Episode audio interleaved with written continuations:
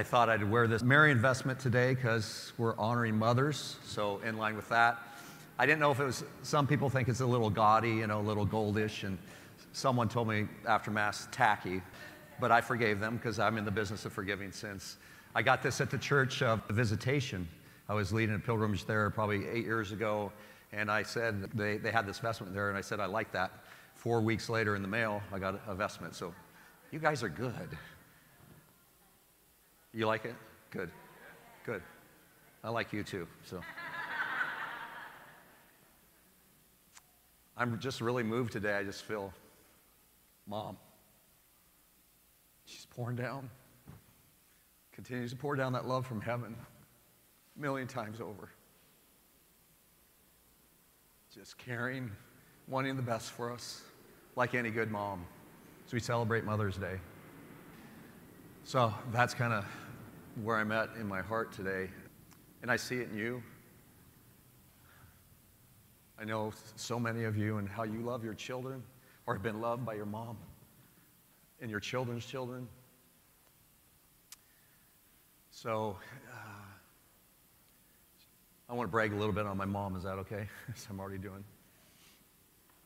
Graduated from Georgetown University in nursing, top of her class. She went to Mass every day.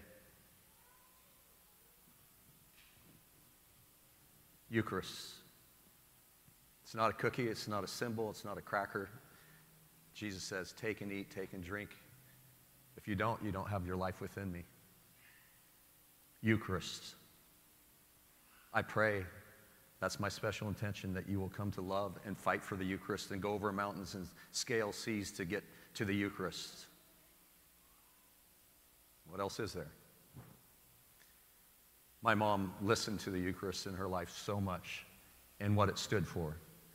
And then she tried to align herself to what the Eucharist stood for. And she made changes in her life according to what the Eucharist is. For you, for me, what changes have you made because of the Eucharistic life coming into our broken lives? Because God has so much for us and wants that. I want to focus on three words. I was going to say F words, but I don't want to say F words, but they start with the letter F in, in my mother's life. First one's faith. What else is there? I've celebrated over a thousand funerals, and it's rare that I get together with a family and they say it was his faith, it was her faith, and it just saddens my heart. Funeral's not about us, it's about Jesus and his resurrection and life lifting us up in the Eucharist but my mother's faith. So I'm the youngest, you know, of eight, and I've told you this before. I was more than enough to get my mother to heaven because I had a lot of energy, quote unquote. Got in trouble, quote quote. I probably shoot her through heaven, you know, because of all my energy. But she had seven others plus her husband, and that was more than enough. But it was her faith, and it's like Lorraine, Lorraine, how do you do it? She said, prayer works. Went to daily mass at Georgetown University and most of her married life, raising us eight kids. I know things are a little bit different today, but there was no question in my mind where we were getting our life from. And that was the Eucharist. The world will chew us up and spit us out. We do not want to subject our children or our children's children to that because it's true. There is a battle on. So that's what my mom would say. Prayer works. When she graduated from Georgetown University, she served in the Army. My dad was in the Navy. He graduated from dental school in Oregon. They met. And when I ask most people how they meet, you know, when I'm repairing, and I've had hundreds and hundreds and hundreds of weddings, how'd you meet? Most of the time, what's the answer? In a bar. Yeah, in a bar. They met in a bar. In the officers' club at Fort Lewis in Washington. That's where they met. Dad was about ready to propose to another girl. Dad was 25, this girl was 24, and it was time to get married and, and move on. Met mom, said, Oh, she'd be a better wife, she'd be a better mother. So, change up midstream. So he proposed to mom three weeks after he met her. As you can tell, my dad is very risk oriented. He likes taking risks. My mom is very risk averse. It could take her three days to decide what kind of dress to get, right? So, what did mom do? She prayed. She said, I'll get back to you. Took a 54 day novena, came back and said yes. Now, I don't recommend this for everybody, okay? About two months into their three month courtship, because they were married three months later, dad looked at mom and said, Well, do you love me? She goes, How can I love you? I don't even know you. so they got married after three months, and they were four days short of 62 years in their marriage when daddy died. Faith. Faith.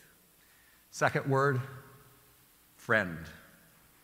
Jesus said, There's no greater love than to lay down one's life for one's friends. Now, that doesn't mean about the person that you're in a relationship with, that means you. That's how you're going to orient yourself towards everybody else. Because it's conceivable that we lay down our life for a friend. Hey, they've been good to us, we're going to be good to them. But what about an enemy? So, what's that saying is, I'm going to consider everybody a friend, and that's never going to change. I'm going to offer the heart of Jesus in his friendship just as he offers his heart to me in all my ugliness and wanderings and sin and brokenness. That's going to be my orientation, and that's my mom. You're a friend, and that's not going to stop. So, my first couple years of priesthood at St. John the Baptist in Milwaukie, Oregon, we started a youth mass, and it was awesome. We had hundreds of kids coming. We have 800 people every Sunday night, and it was just slamming. I mean, and there was just power. So mom was up for that one night, and then we drove home together. To, I took her home. I was going to stay overnight with her. We lived about an hour away, and we taken off home. I said, "Hey, mom, you want to pray a rosary?" She said, "Sure."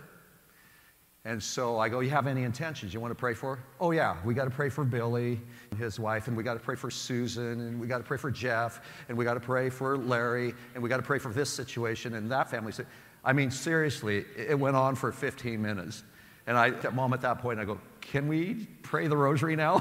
I want to get it done before we get home. she was all about the other person and tell me about your life, tell me about your family, tell me about this, tell me about that. And that's the way she always was. She had eight of her own, and yet she was friend to everyone. So, faith, friend, and the big one, forgiveness. So we come into to faith with God. We're called to be friends, and how we do that is through forgiveness. What does the Eucharist stand for? These things. What do you stand for? What do I stand for?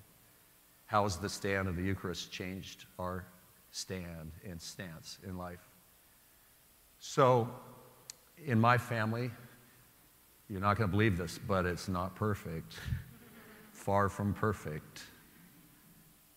So, third oldest brother married a woman, and they got together and they turned against the family about 35, 40 years ago because they said how poorly my parents raised us.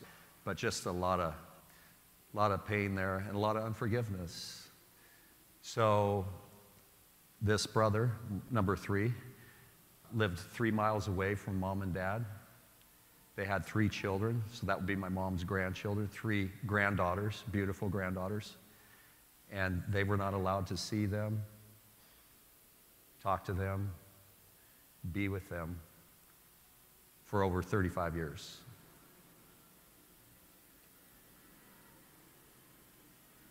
Can you imagine a mother's heart, a father's heart?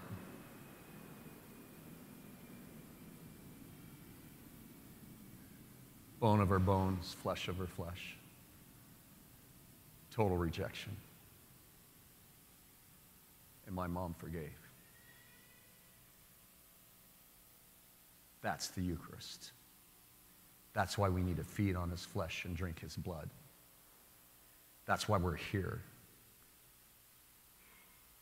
So that we can have faith, that we can be a friend, and we can forgive.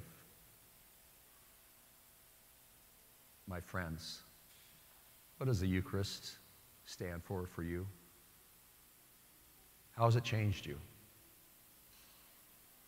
How has it changed your faith? How has it changed your idea of friendship? What are you doing about forgiveness? What does the Eucharist stand for for you? And how's it calling you to make a new stand? My mom listened to